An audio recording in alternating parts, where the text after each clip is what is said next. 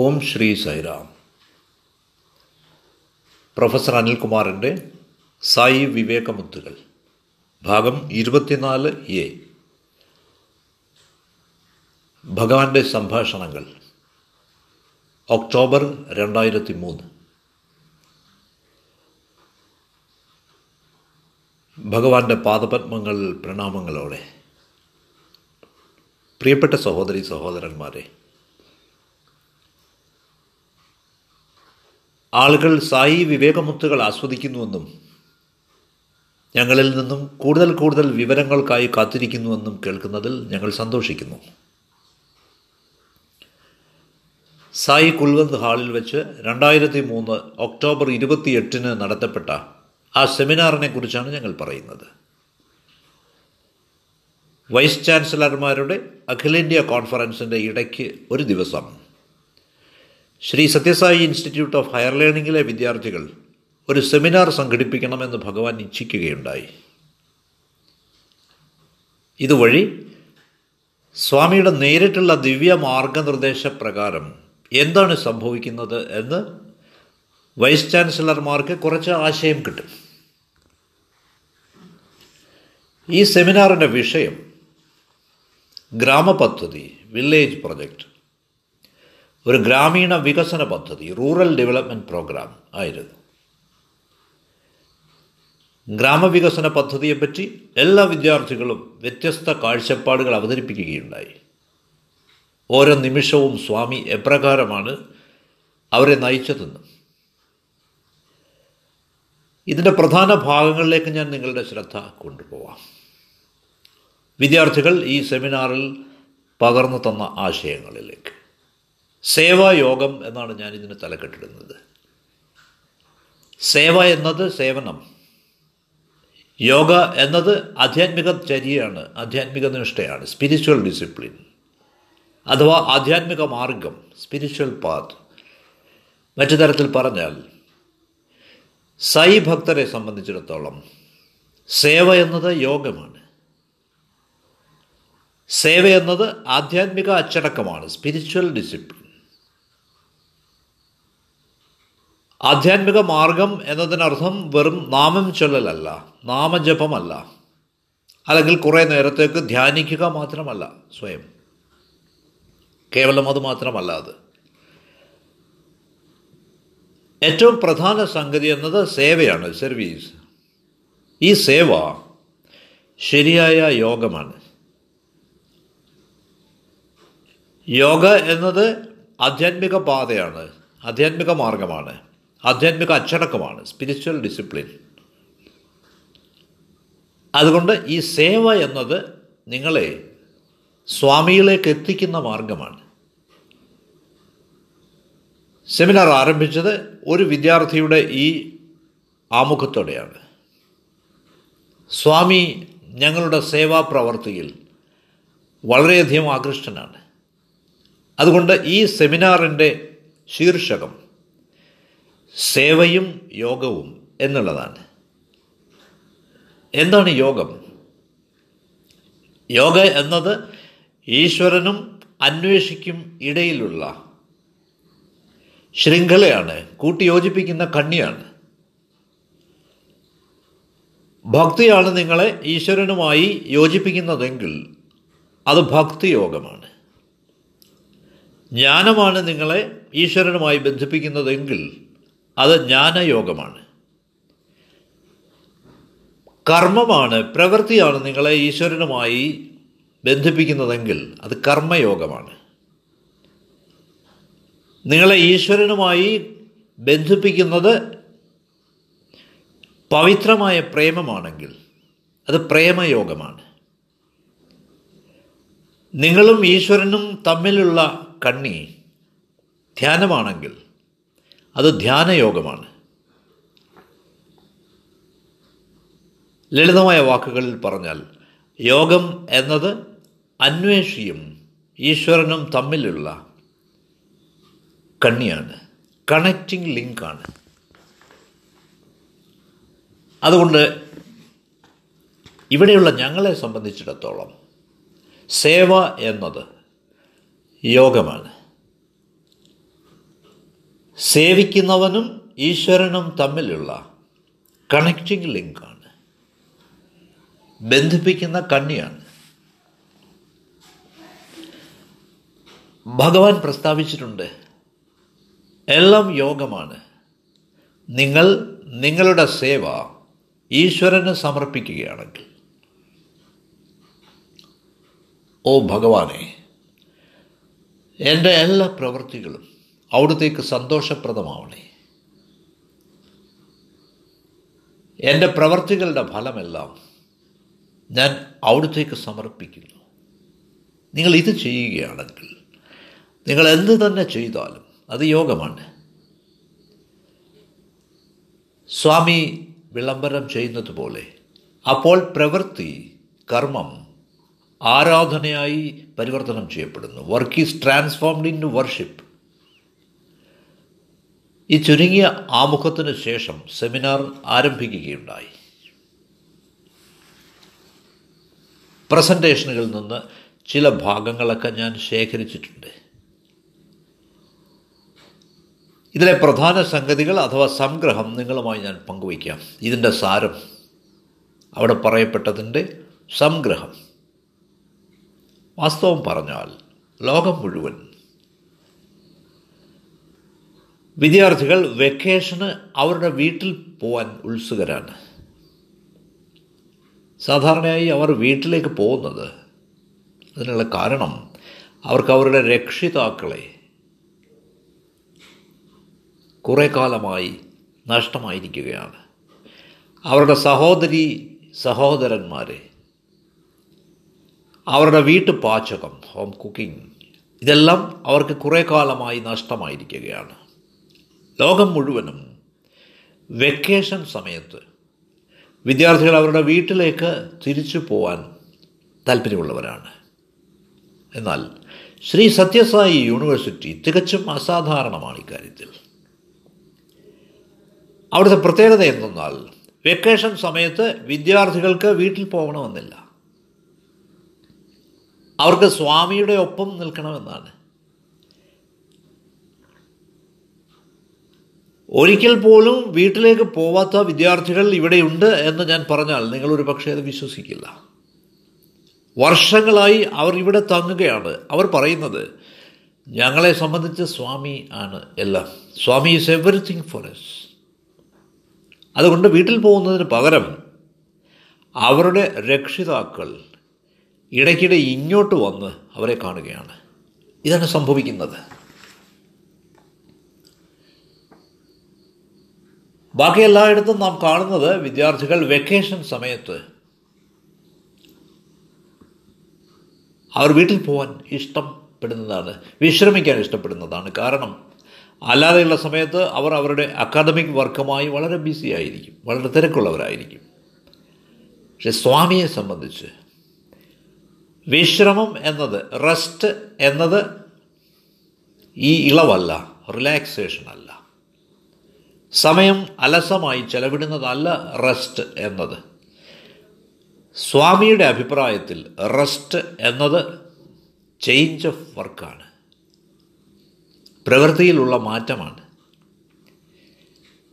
അതുകൊണ്ട് ഈ വർഷം വെക്കേഷന് വേണ്ടി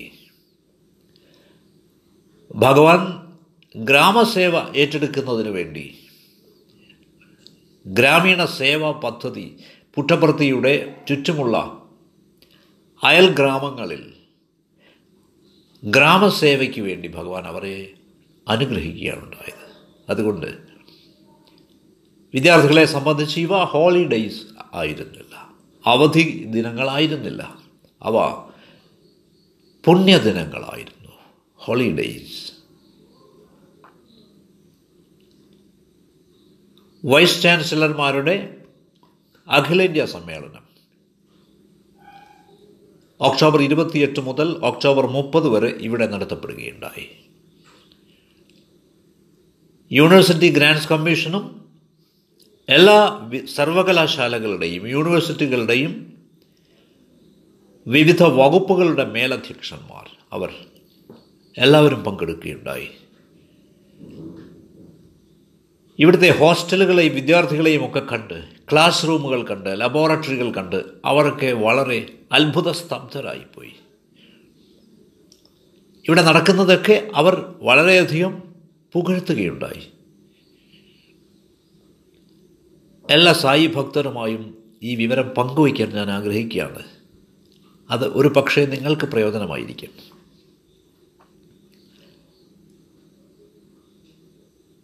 വളരെ കാലം മുമ്പ്, കേവലം പന്ത്രണ്ട് വയസ്സ് പ്രായമുള്ളപ്പോൾ ഭഗവാൻ താഴെ പറയുന്ന വരികൾ എഴുതി.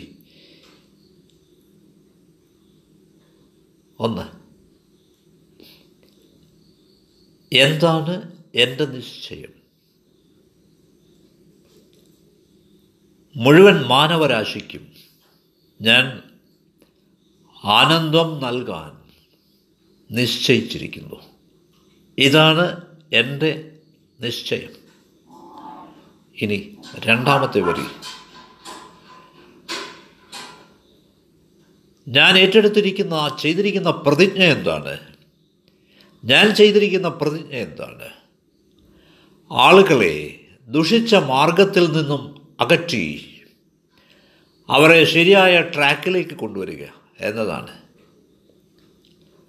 അവർ ശരിയായ മാർഗത്തിലാണ് ചരിക്കുന്നതെന്ന് ഉറപ്പാക്കാനാണ് ഞാൻ വന്നത്. ഇനി മുതൽ അവർ ധാർമ്മിക ജീവിതം നയിക്കും എന്ന് ഉറപ്പാക്കാനാണ് ഞാൻ വന്നത്. അതുകൊണ്ട് മൂന്നാമത്തെ വരി എന്താണ്? മൂന്നാമത്തെ വരി, ഞാൻ എന്താണ് ഏറ്റവും ഇഷ്ടപ്പെടുന്നത്? ക്ലേശ നിവാരണമാണ് ഞാൻ ഏറ്റവും ഇഷ്ടപ്പെടുന്നത്. ദരിദ്രരായവർക്ക്, കഷ്ടപ്പെടുന്നവർക്ക് അവരുടെ മുഖത്തെ പുഞ്ചിരി കാണാനാണ്, അവരെ സേവിക്കുന്നതിനാണ് ഞാൻ ഇഷ്ടപ്പെടുന്നത്. ഇതാണ് എനിക്കിഷ്ടം. ഇനി നാല്, എന്തു തരത്തിലുള്ള ഭക്തിയാണ് നിങ്ങൾക്ക് വേണ്ടത്? ശരിയായ ഭക്തി എന്നത് സുഖത്തിലും ദുഃഖത്തിലും സമചിത്തത പുലർത്തുകയാണ്, ഈക്വൽ മൈൻഡഡ്നെസ്. ഈ കവിതയുടെ സാരം ഇതാണ്. പന്ത്രണ്ടാമത്തെ വയസ്സിൽ അവിടുന്ന് രചിച്ച കവിതയാണിത്. അതുകൊണ്ട് ഭഗവാന്റെ ജീവിതം ഒരു സന്ദേശമാണ്. അവിടുന്ന് സേവയുടെ ആൾരൂപമാണ്, നിസ്വാർത്ഥ പ്രേമത്തിൻ്റെ ആൾരൂപമാണ്. വാസ്തവത്തിൽ സ്വാമിക്ക് യാതൊരു ആശകളുമില്ല, സ്വാമിക്ക് നേടാനായി ഒന്നുമില്ല. എന്തുകൊണ്ടെന്നാൽ എല്ലാം അവിടുത്തേതാണ്. അവിടുന്ന് നിന്ന് വിഭിന്നമായി മറ്റൊന്നുമില്ല. എല്ലാ സമ്പത്തും എല്ലാ സ്വത്തും ലോകം മുഴുവനുമുള്ള സകല മാനവരും അവിടുത്തേതാണ്. നാം അവിടുത്തേതാണ്, അവിടുന്ന് നമ്മുടേതാണ്. നമുക്കിടയിൽ തടസ്സങ്ങളൊന്നുമില്ല, വേലികളൊന്നുമില്ല. അതുകൊണ്ട് അവിടുന്ന് ഒന്നും ആഗ്രഹിക്കുന്നില്ല, എല്ലാം അവിടുത്തേതാണ്. യാതൊരു ആശകളുമില്ല, ഒന്നും നേടാനില്ല. ഭഗവത്ഗീതയിൽ ഭഗവാൻ കൃഷ്ണൻ അർജുനനോട് പറയുന്നു, ഇവിടെ നോക്കൂ എൻ്റെ കുട്ടി, ഞാനാണ് എല്ലാം ചെയ്യുന്നത്. ഞാനൊന്നും ചെയ്യേണ്ടതായി ഇല്ലെങ്കിലും ഞാൻ എന്തിനു ചെയ്യുന്നു എന്നാൽ എൻ്റെ ഉദാഹരണം നിങ്ങൾ പിന്തുടരുന്നതിന് വേണ്ടിയാണ്.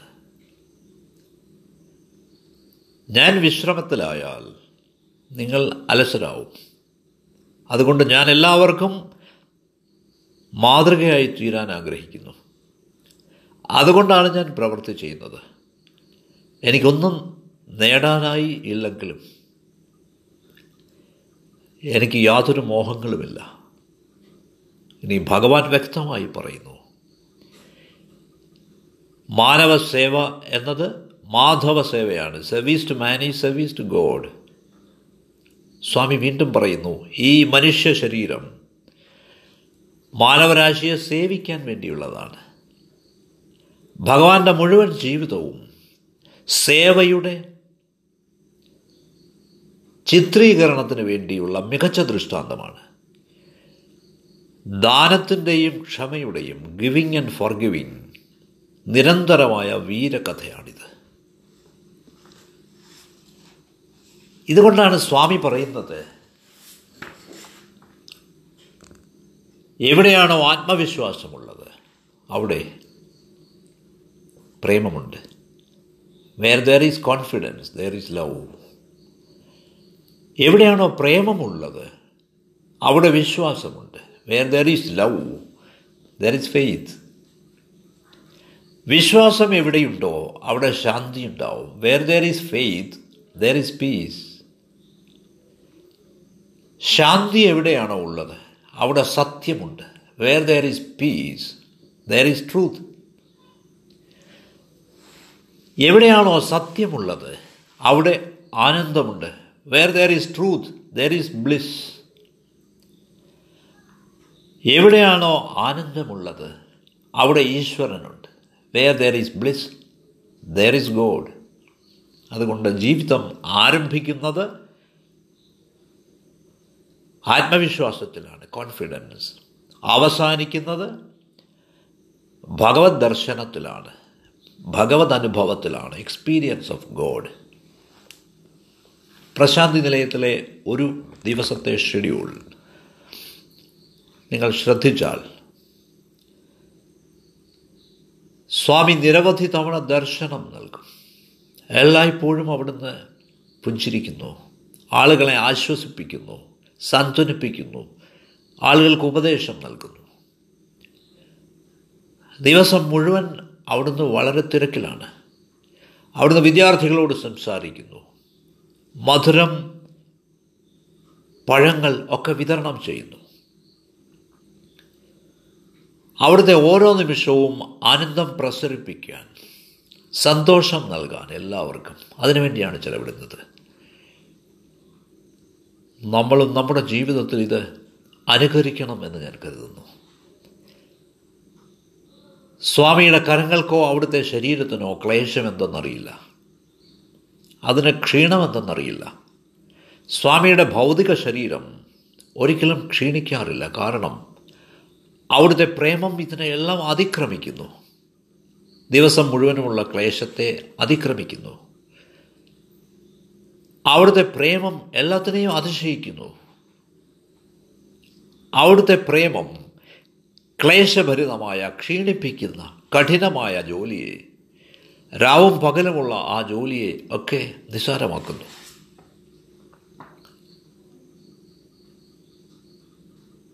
ഈ മുഴുവൻ ഗ്രാമവികസന പദ്ധതിയും പതിനഞ്ച് ദിവസങ്ങൾക്കുള്ളിലാണ് നടന്നത്. അത്ര ആശ്ചര്യകരമായ, മഹനീയമായ ഒരു പ്രോഗ്രാമായിരുന്നു അത്. അത്ര വലിയ തോതിലുള്ള പ്രോഗ്രാമായിരുന്നു. മൂവായിരം വിദ്യാർത്ഥികളാണ് ഇതിൽ പങ്കെടുത്തത്. അറുന്നൂറ് ഗ്രാമങ്ങൾ, അഞ്ച് നഗരങ്ങൾ ഇതിൽ വന്നു. അൻപത് ലോറികൾ വേണ്ടി വന്നിരുന്നു, അൻപത് ട്രക്കുകൾ. ആഹാര സാധനങ്ങളൊക്കെ വിവിധ ഗ്രാമങ്ങളിലേക്ക് ഏതാണ്ട് ഒരാഴ്ചക്കാലം കൊണ്ടുപോകുന്നതിന് വേണ്ടി. ഈ കുട്ടികൾ ട്രക്ക് നിറയെ ആഹാര സാധനങ്ങളും വസ്ത്രങ്ങളും ചിലപ്പോൾ കാൽനടയായും കൊണ്ടുപോയി. കാരണം ചില വില്ലേജുകളിൽ അപ്രോച്ച് റോഡുകളില്ലായിരുന്നു. ഇത് തീരെ നിസ്സാരമായ കാര്യമായി കരുതരുത്, ഇതൊരു തമാശയല്ല.